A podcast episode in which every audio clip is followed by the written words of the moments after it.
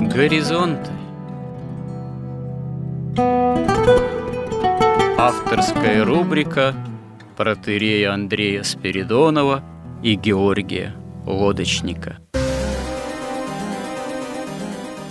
Люди, явления, события –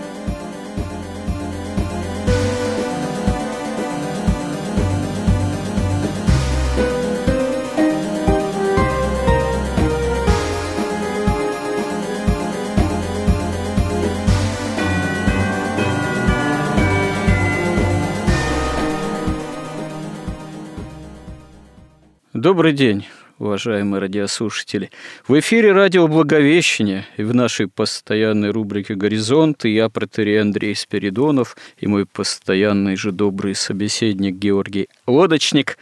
Продолжаем наши смысловые и словесные изыскания в области христианского миропонимания, уточнения христианских категорий, смыслов, значений применительно происходящим событиям, которые осознаваться нами могут только при наличии у нас веры, осознанной веры, жизни по вере и понимания закономерности именно с точки зрения христианской и былой истории в ее и библейском, и общемировом контексте.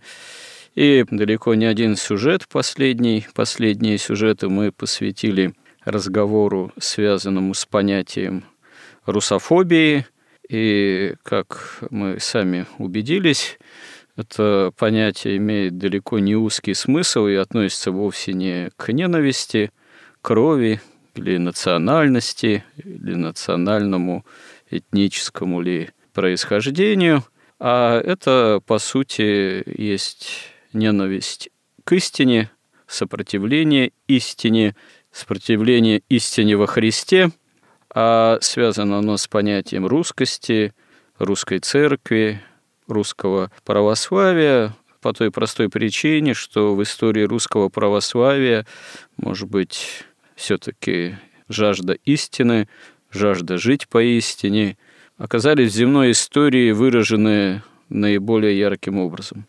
Разумеется, не только русская церковь или русский человек имел и имеет такую жажду, и далеко не всегда русский человек, русская история и представители именно русской православной церкви могут похвастаться одними только достоинствами и образцами. Нет, действительно, сила Божия в немощи совершается, но, по крайней мере, то, что мы видим сейчас, наш народ, состояние нашей церкви, безусловно, уже давно изобилуют многими немощами и недостатками, и в нравственно-духовном отношении нам мало чем можно хвастаться.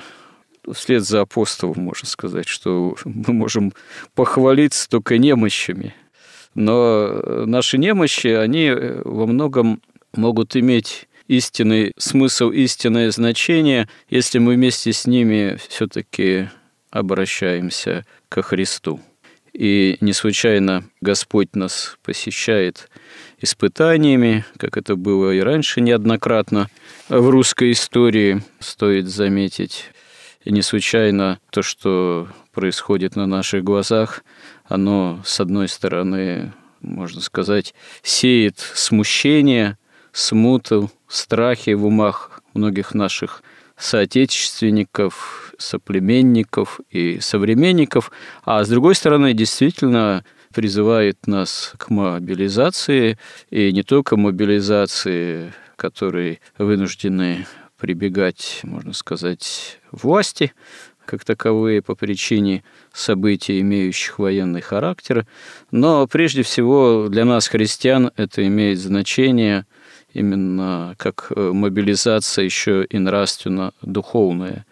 Я как священник вижу вокруг и могу судить по исповедям, насколько многие люди, считающие себя христианами, в настоящий момент пребывают в определенном смятении, в опасении, в страхе за своих близких э, по причине именно вот этих военных событий на Украине. И на вопрос, а что делать, а как быть, могу ответить и отвечаю, что надо укрепляться нам в вере, на самом деле.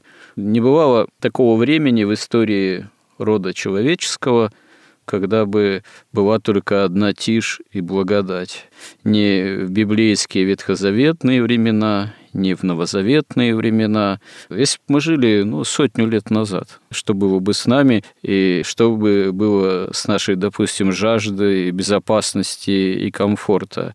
Если бы мы жили на просторах Святой Руси в какие-нибудь так называемые средние века или позже, во времена, я не знаю, ну, преподобного Андрея Рублева, например, или даже позже, в общем-то, вплоть до времен Екатерины фактически, там, Петра I, Екатерины, набеги на Русь из Крымского ханства были далеко э, не редкость. Представьте себе, живет простой человек, многодетный, семейный, возделывает землю, у него хозяйство – и у него любящие дети, он их любит, жена, родственники все здесь же рядом. Вдруг набегает Орда, разоряет, сжигает там, угодья, деревню, разоряет все хозяйство, убивает часть родных, близких, сотнями тысячи уводит в полон, в плен, продает в рабство женщин, детей, молодых. Это же было реальностью реальностью, как говорится, бытия того времени, целых веков порой. Если сейчас то, что происходит, сравнить, я не знаю, с сороковыми годами, с сорок первым годом, посмотрели бы мы, как кто-то куда-то побежал бы в ближайшее зарубежье от призыва. Нет, ну, конечно, были случаи уклонения, дезертирства, это описано в литературе. Взять, например, известную очень повесть, например, Валентина Распутина «Живи и помни», посвященную судьбе женщины, у которой муж фактически дезертир, которая вынуждена в финале этой, в общем-то, страшной, по сути, повести, страшного повествования, будучи беременной, кончать жизнь самоубийством, топиться, чтобы не выдать мужа и так далее. И этими драмами, такими трагическими историями русская история пронизана, и тому далеко, к сожалению, не один пример. В этом смысле мы живем во времена, ну, по сути, это достаточно вегетарианские, но похоже, что им подошел конец. Мы там, три десятилетия или даже более с поздних советских времен, когда советская власть уже стала тоже такой достаточно вот, вегетарианской в эпоху позднего социализма и в демократические времена, несмотря на потрясения, связанные с реформой, войну на Кавказе и так далее. Ну, в общем-то, нас приучили к такому я бы сказал, соучастию сильными мира сего в их сытом э, воровстве, в их сытом хищничестве, в неком таком народном согласии. Дескать, э, пусть там власть ворует по-крупному, а мы, лишь бы нам не мешали выживать, жить как-то, ну, воруя, можно сказать, по-мелкому, прости господи. Вот. Собственно говоря, вот э, эту войну уже можно, наверное, ее называть не только спецоперацией, развязали-то по большому счету продажные элиты мира сего, что на Западе, что у нас, что там, что сям. И понятно, что когда, так сказать, это происходит, чубы-то у кого трещат, когда паны там поссорились, понятное дело. Вот. Но куда деваться? Куда деваться э, нам? Куда деваться русскому народу, остаткам русского народа? Всем куда-то сбежать в ближайшее или дальнее зарубежье?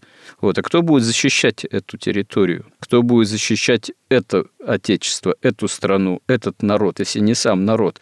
Эту нашу русскую православную церковь кто защитит? Если некому это все будет защищать, этого всего не будет. Это все разорят мы будем уничтожены как народ и как церковь, и как мы в прошлый раз говорили в предыдущем сюжете, таким образом будет уничтожен удерживающий теперь последняя преграда в этом мире предъявлением антихриста как такового, и это несомненно. Потому что другого такого народа, при всем его нашем ослабленном таком вот немощном состоянии и во многом развращенном, такой церкви, еще живой, плане духовном нету больше у Господа в этом мире. И она действительно, и в этом смысле наш народ, который в большинстве своем этого не понимает. Но он и выступает во главе с церковью так или иначе, осознанно или неосознанно, как вот этот самый удерживающий. Мы в прошлый раз закончили наш разговор о том, что нам необходимо, нужна идейная самоидентификация что называется. И она, видимо, требует э, некого программного заявления программного, можно сказать, обеспечения, что ли. Вот. И это должно, по идее, проистекать сверху. Это должно быть э, сформулировано, собственно говоря, теми, кто это может и умеет и должен делать. Не сам народ это должен делать. Это должно предлагаться народу, и это должно сделано быть в системе христианского миропонимания. И это должно, по идее, быть заявлено, дано, явлено, возглашено именно как идея христианского национального, государственного, общественного, этнического, духовного выживания и сопротивления злу этого мира. Вот об этом, собственно говоря, наверное, в сегодняшнем сюжете и поговорим. Кто и как, и как это можно было бы э, на самом деле сформулировать. Ну и это все в контексте нашего разговора о русофобии, который, как мы отметили, имеет свой метафизический уровень, геополитический, о чем мы говорили в прошлый раз, и имеет она уровень еще и культурный, понимание проявлений и восстания внутри этого уровня культурного, оно, наверное, еще более является сложным пониманием, как это себя проявляет и какие имеет закономерности. Но вот применительно к тому, что я сказал, попробуем это обсудить. Ну, вам слово, Георгий, пожалуйста. Ну да, вот это вот война, действительно, собственно, это война, это как раз проявление такой крайней русофобии. И это, конечно, не так, что вот элиты, там сытые, растленные элиты, что-то не поделили какой-то кусочек там нефти или там какого-нибудь Северного Ледовитого океана, и вот началась война – эта война длится 2000 лет, вот в той форме, в которой вот она сейчас длится. А так она длится от начала мира, то есть от сатаны, который начал строить, перестраивать мир по своей воле. И, и сейчас вот он, можно сказать, обманывает вот этих всех каббалистов и всех желающих построить царствие земное и на земле вот этой падшей – падшем виде и а, победить смерть. Георгий, можно уточнить, а зачем ему их обманывать? Просто и по природе своей лукавой, что бы ему и не строить вместе с ними, и не помогать им строить этот лучший, в кавычках, мир. Зачем ему, дьяволу, именно на этом этапе обманывать, можно сказать, своих же вот этих каббалистов-то? Но, понимаете, если он скажет им, что вот в результате всего этого вы никакого бессмертия не добьетесь, а просто попадете ко мне в ад, ну, наверное, у них пыл поубавится. Он же им говорит, вот делайте все так, чтобы попасть ко мне в ад, но вы не попадете в ад. Вы останетесь вечно живыми, на полупроводниках, там, с чипами, и как угодно, но вы построите совершенное общество. Интересно. То есть в ад эти каббалисты все-таки не хотят, а хотят быть живее всех живых, да? Нет, они же, их теория гласит, что там ну, духовный мир есть, и они-то после смерти, то есть каждый попадает в духовном мире после смерти на тот уровень духовного вот этой вот иерархии бытия и сознания, который он достиг при жизни. Поскольку они достигают очень высоких уровней на самом деле, и с аскезой, и все, то они рассчитывают ну, на какие-то высшие там состояния или должности. Тем более, что у многих есть еще идея там перерождений, там много разных версий. Ну да, в такой иллюзии пребывают общие, да? Да, у них нет такой идеи вообще, что они пойдут в ад. Ну, там вообще нет ада. Но ад воспринимается как, что человек, например, так и не вышел на уровень человеческий своего существования, у него дух не проснулся. Не эволюционировал должным образом. Не эволюционировал, он остается вот как бы между мирами, его болтает, он такой неосознанный. Даже если он академик, допустим, и знает много, энциклопедию выучил, допустим, это его не спасает, потому что нужен дух – а если он еще и малограмотный, а просто пользуется там одними инстинктами, Свободы воли-то у него нет, а свобода воли появляется у человека только, она же в духе заключена. Пока он не осознал свою духовность, свой дух, пока он не избрал, кому этот дух будет служить, сатане или Богу, у него свободы воли нет. Он мало отличается от, от обычного животного. Поэтому, в общем-то, у них такая мысль, что он ну, и остается где-то вот в таком между мирами, между человеком и животным. Да? Он потом может снова родиться и в конце концов выбраться из этого полуживотного состояния. Ну да, тут идея реинкарнации тоже к месту с точки зрения вот этого, так сказать, синтетического, оккультного, магического мировоззрения. Да, поэтому мы говорили, что вот этот мистический духовный уровень русофобии, то есть ненависти к идее спасения, ненависти к Христу, он порождает геополитический уровень, потому что вот эта идея построить вот это светлое будущее такое, в частности, одна из их составляющих – это большевистская идея, это абсолютный сатанизм в самом мрачном его таком изводе, грубом. Но Церковь Христова препятствует, не дает и церковь не дает, и воля Бога не дает, потому что пока есть люди, которые проводят на землю волю Бога, так сказать, это не позволяет сатане управлять, победить всем миром, потому что он же, так сказать, пародирует, подражает и пародирует Богу. Если Христос пришел нищим и пришел к маленькому народу, и был отвергнут многими и даже большинством – то он хочет прийти к тому же народу, но уже так, чтобы он был превознесен как Бог, и так, чтобы он уже правил всем миром. То есть он хочет исправить, так сказать, недоработку Иисуса Христа. Поэтому и церковь мешает. А церковь защищает, сначала защищала Византийское царство, потом Русское царство.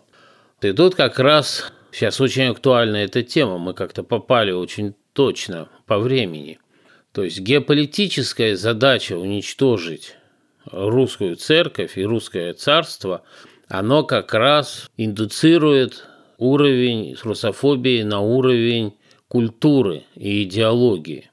Потому что, в отличие от большевиков и коммунистов, и комсомольцев, и кухаркиных детей, которые верят, что высшее, что есть в материи, это деньги.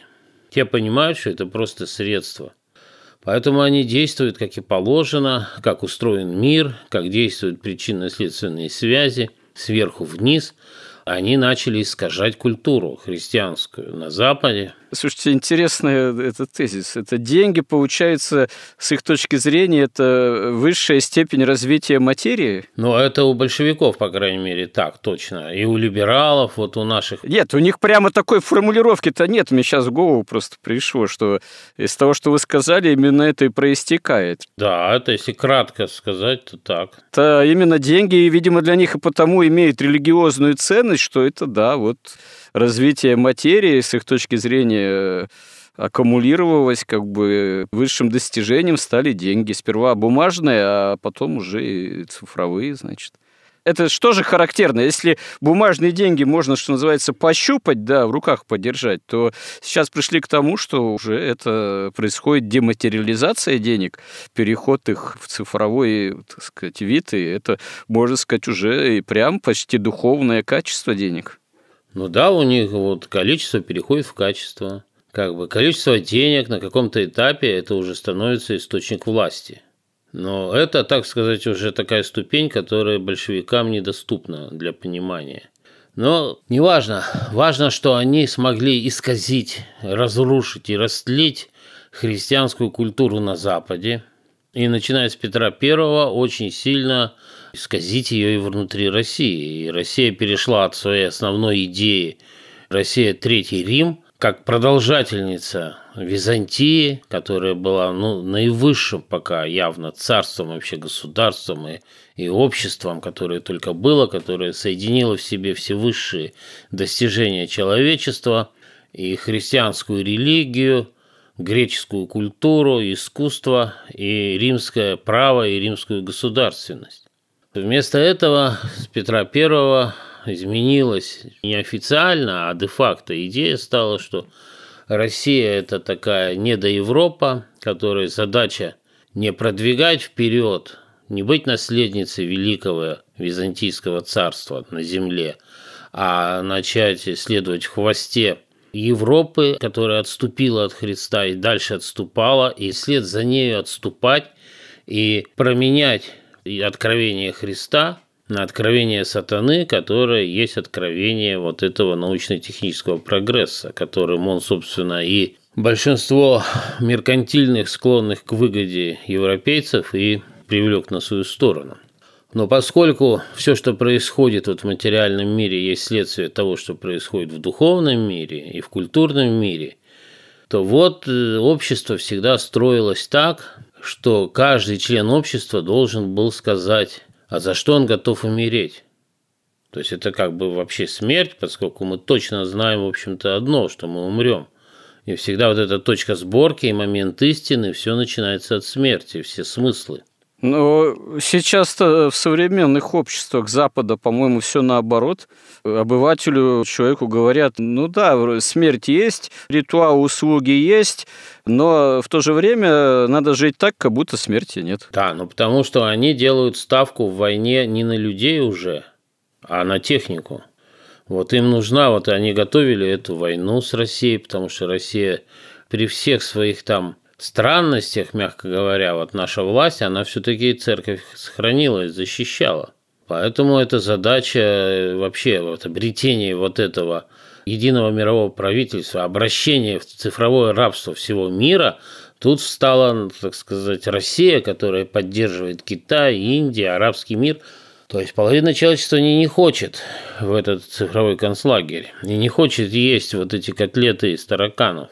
Поэтому и тут как бы они прекрасно понимают, что основание, так бы основа вот этого сопротивления – это русская церковь, русское государство. Поэтому они нормально готовили эту войну и подготовили целый народ безумный, который знает, за что он умирает.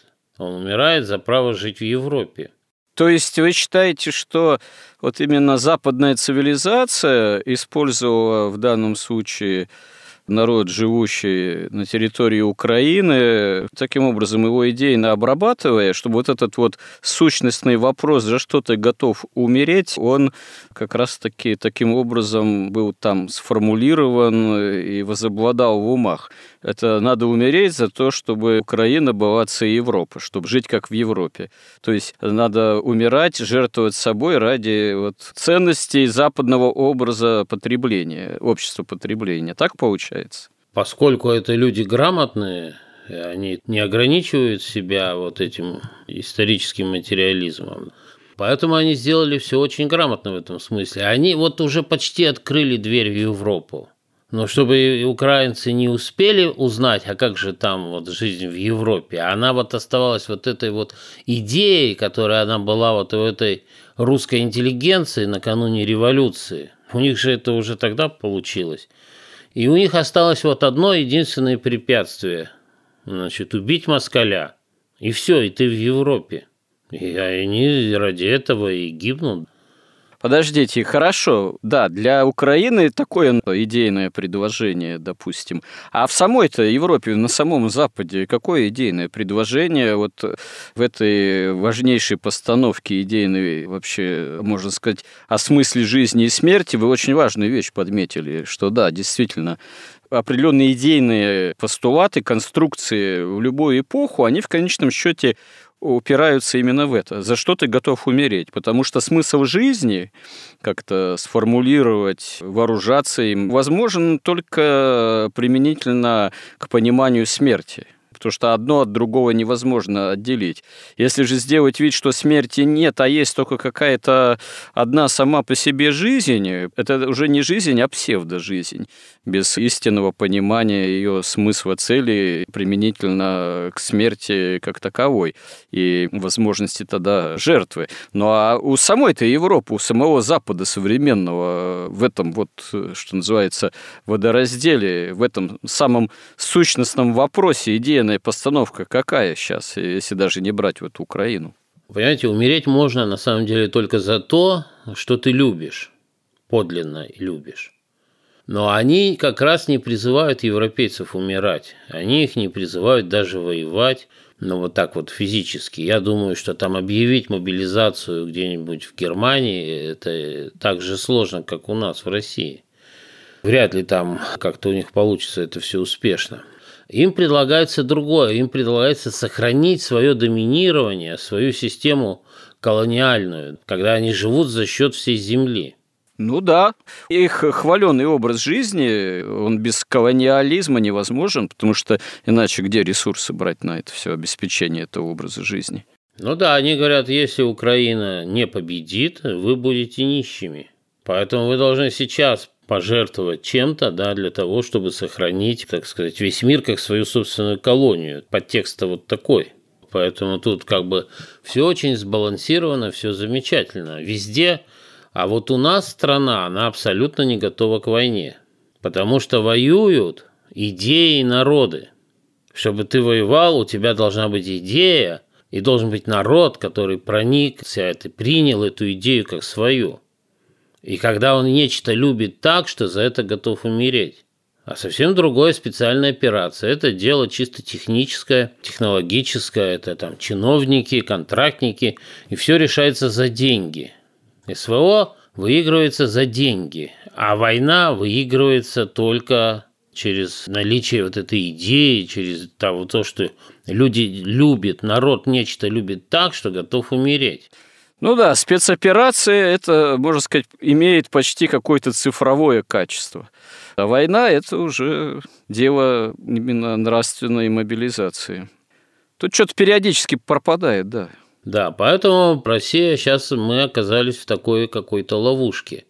То есть, когда мы ведем спецоперацию, а Запад ведет против нас тотальную войну, причем хорошо подготовившись идеологически, технически, стратегически, да, и тактически.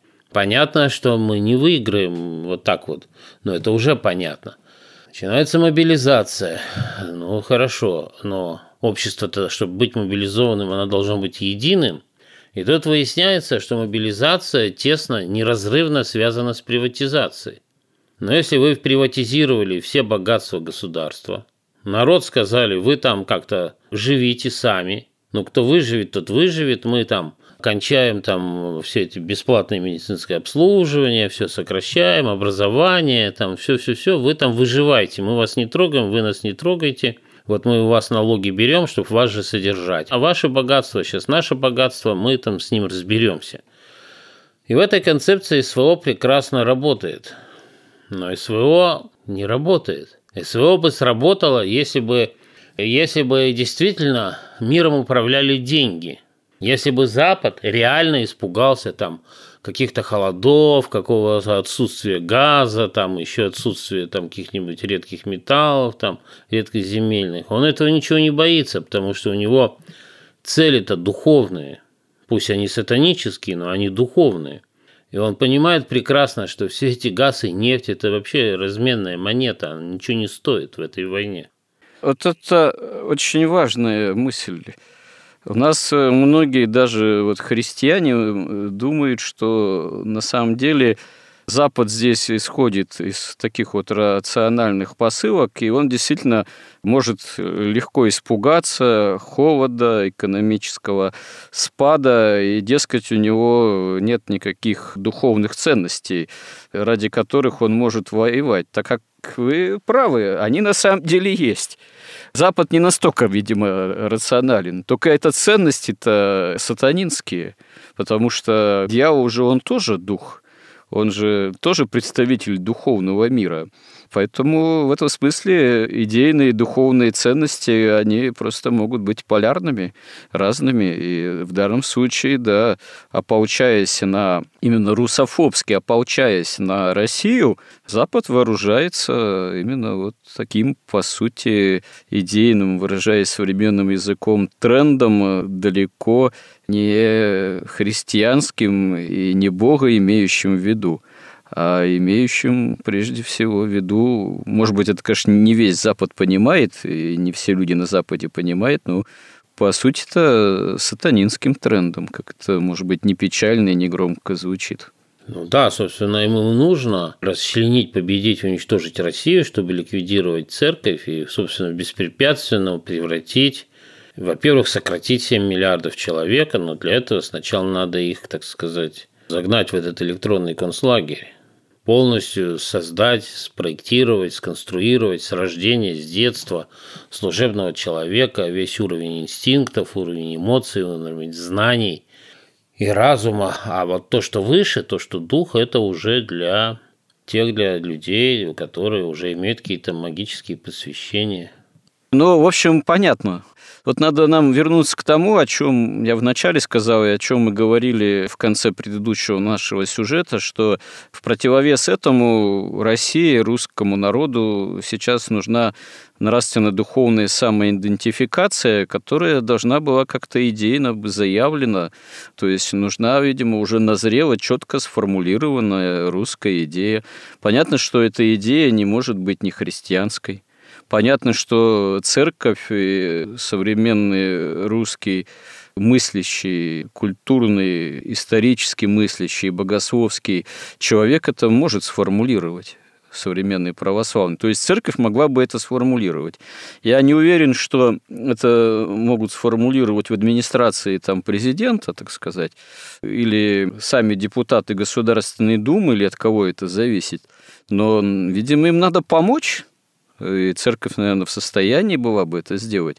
Наверное, нам надо немного поговорить о какие могли бы быть тезисы в этой идейной концепции, так сказать, какие могли бы быть предложения обществу, народу, государственным людям, так сказать, армии, воинам, именно с точки зрения христианской, исторической, историосовской, и духовной, и богословской, чтобы это не звучало, скажем так, как-то вот на таком чисто понятном для церковного человека, а чтобы это звучало понятным обычному, в общем-то, человеку, может быть, и не церковному, но все-таки если ты по происхождению русский человек или близок к русской цивилизации, все-таки это должно быть как-то понятно быть тогда простому человеку, но нужны, наверное, какие-то тезисы в этом смысле, нужны какие-то формулировки, нужна ясность, нужна ясная, именно христиански ориентированная,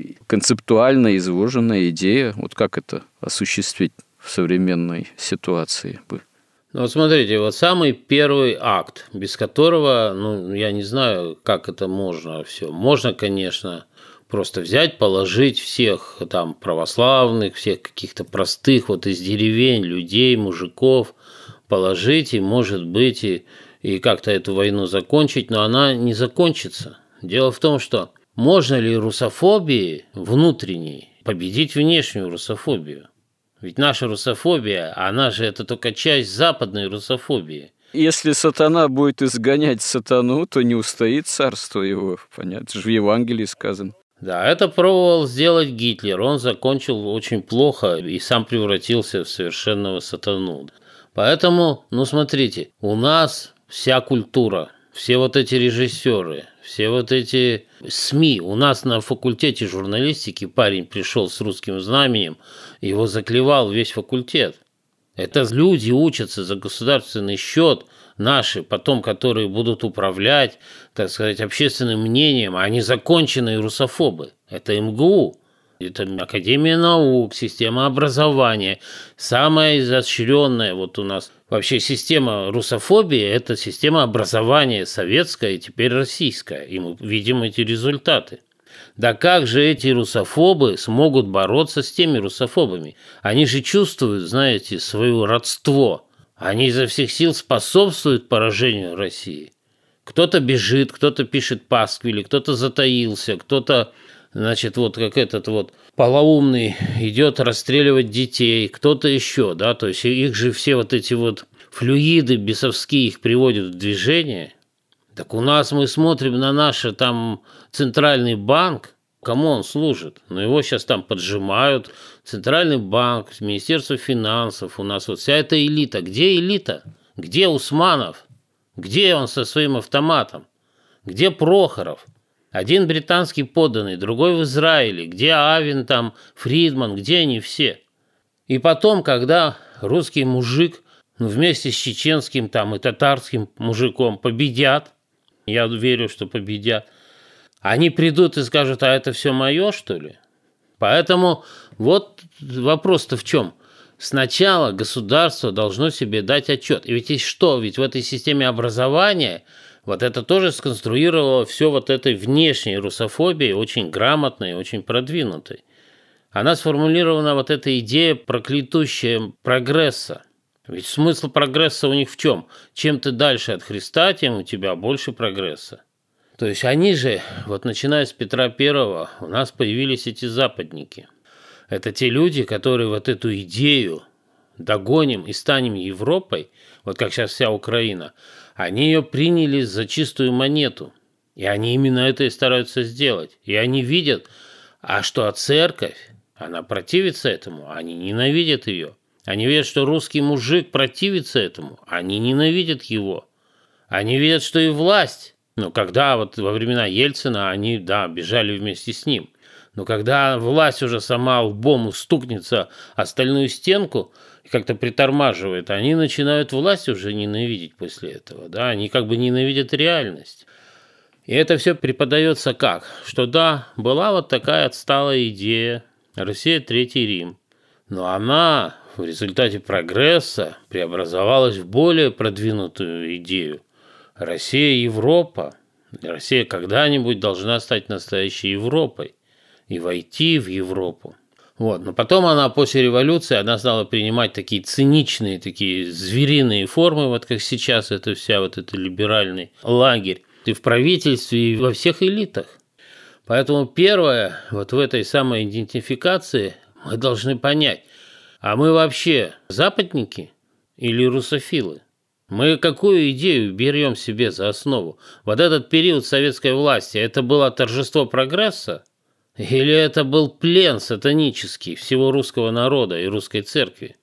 Понимаете? Потому что, ну вот там на праздники наши власти там в день Рождества Богородицы и в день как бы день рождения в каком-то смысле российского государства перечисляют там вот выдающихся личностей нашей страны, да, но уже слава богу, что их начинают не от Ленина.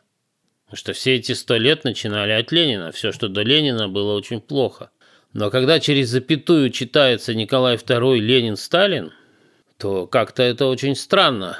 Да нет, знаете, тут такой странности, я думаю, прям катастрофической нет. Тут а, другая немного логика присутствует. Она не вполне православная, нам непонятно, в общем, это все. Для нас это дико с нравственной, духовной точки зрения. Тут э, с точки зрения, я так понимаю, такой некоторой светской историософии, это перечисление потому, что я бы даже сказал такую немного странную вещь. На самом деле, на самом деле, в этом ряду с точки зрения власти и дико для либерального миропонимания, что некая реабилитация государя Николая II, потому что его же всегда старались представить неким таким слабым правителем, ни на что не способным, что, вообще говоря, вранье и клевета.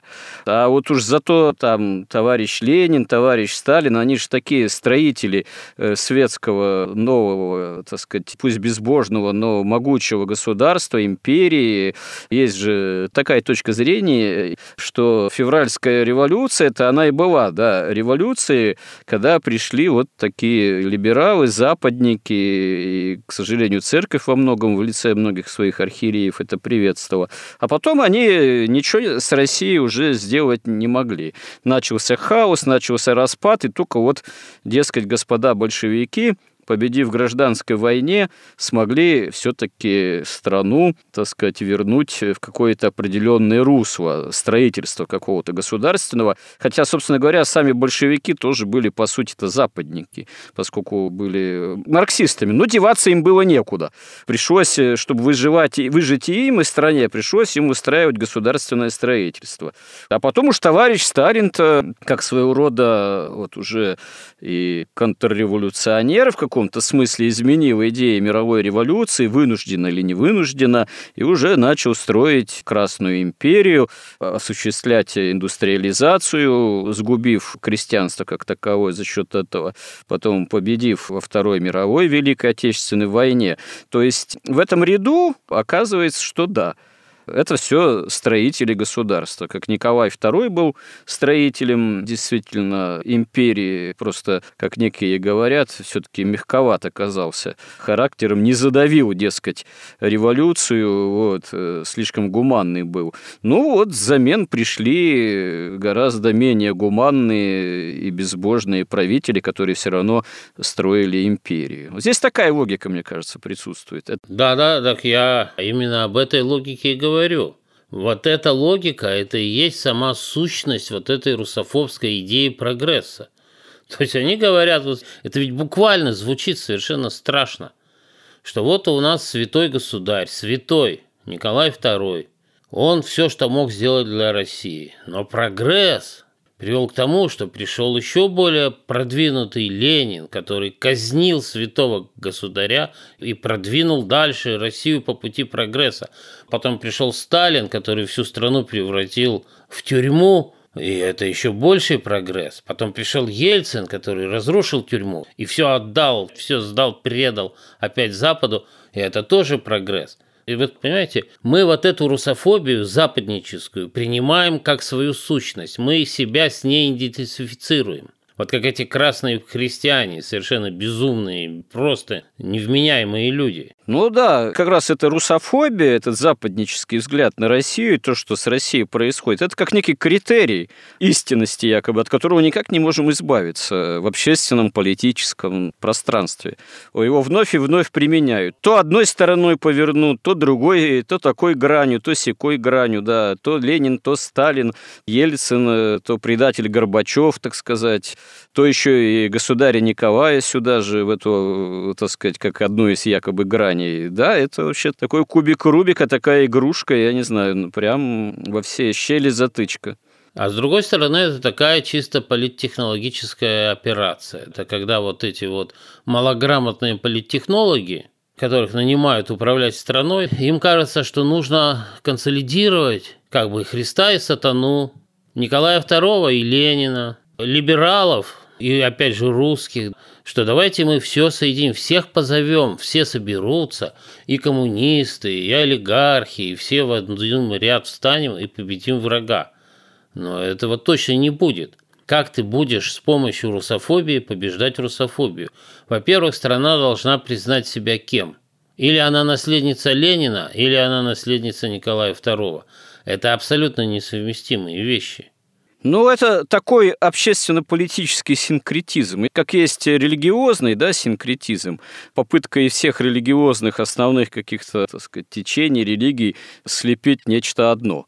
И тогда ура-ура, политкорректность, толерантность. А на самом деле это, можно сказать, такой свальный грех, по сути, по большому счету. Да, это на самом деле это блестящая работа вот этих вот западных идеологов-сатанистов. Все продумано, все просчитано, и все в нужный момент войны, все приведено в нужное состояние. Понимаете, мы хоть сейчас не успеем сегодня уже, я смотрю на время, сформулировать тезисы, да, как бы могла власть обратиться к народу сегодня. Давайте продолжим в следующий раз. Но мне показалось, что вы очень важную вещь, э, такую самую, наверное, нерв задели в постановке этого вопроса, что тезис это, наверное, можно и нужно сформулировать, и, наверное, нам будет иметь смысл их обсудить.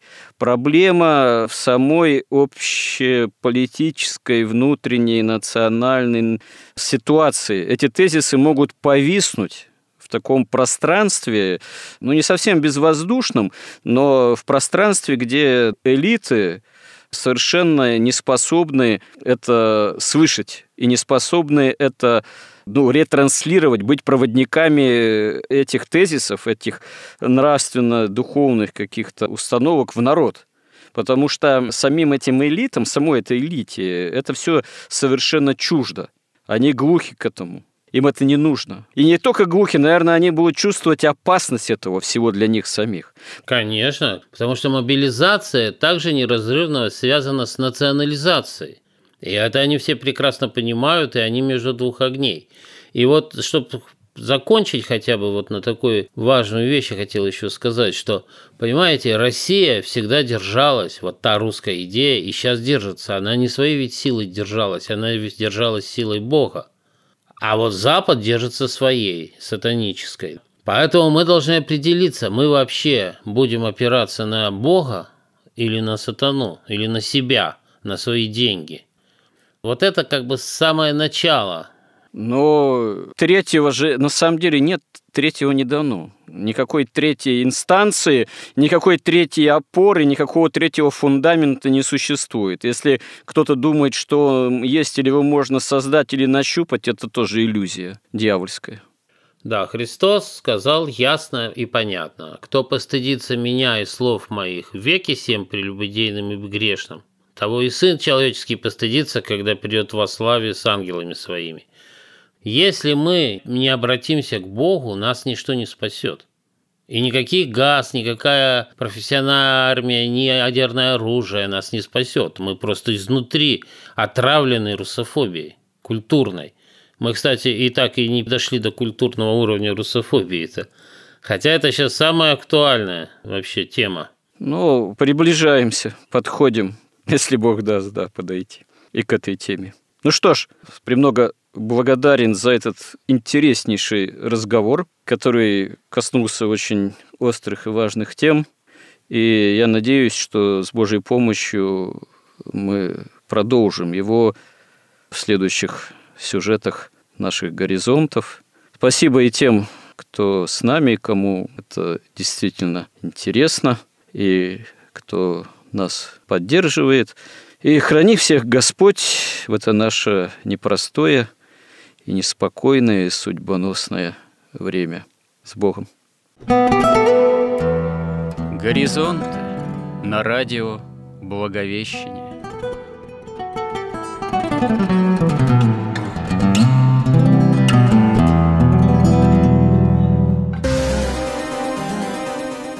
Разговор вели протерей Андрей Спиридонов и Георгий Лодочник –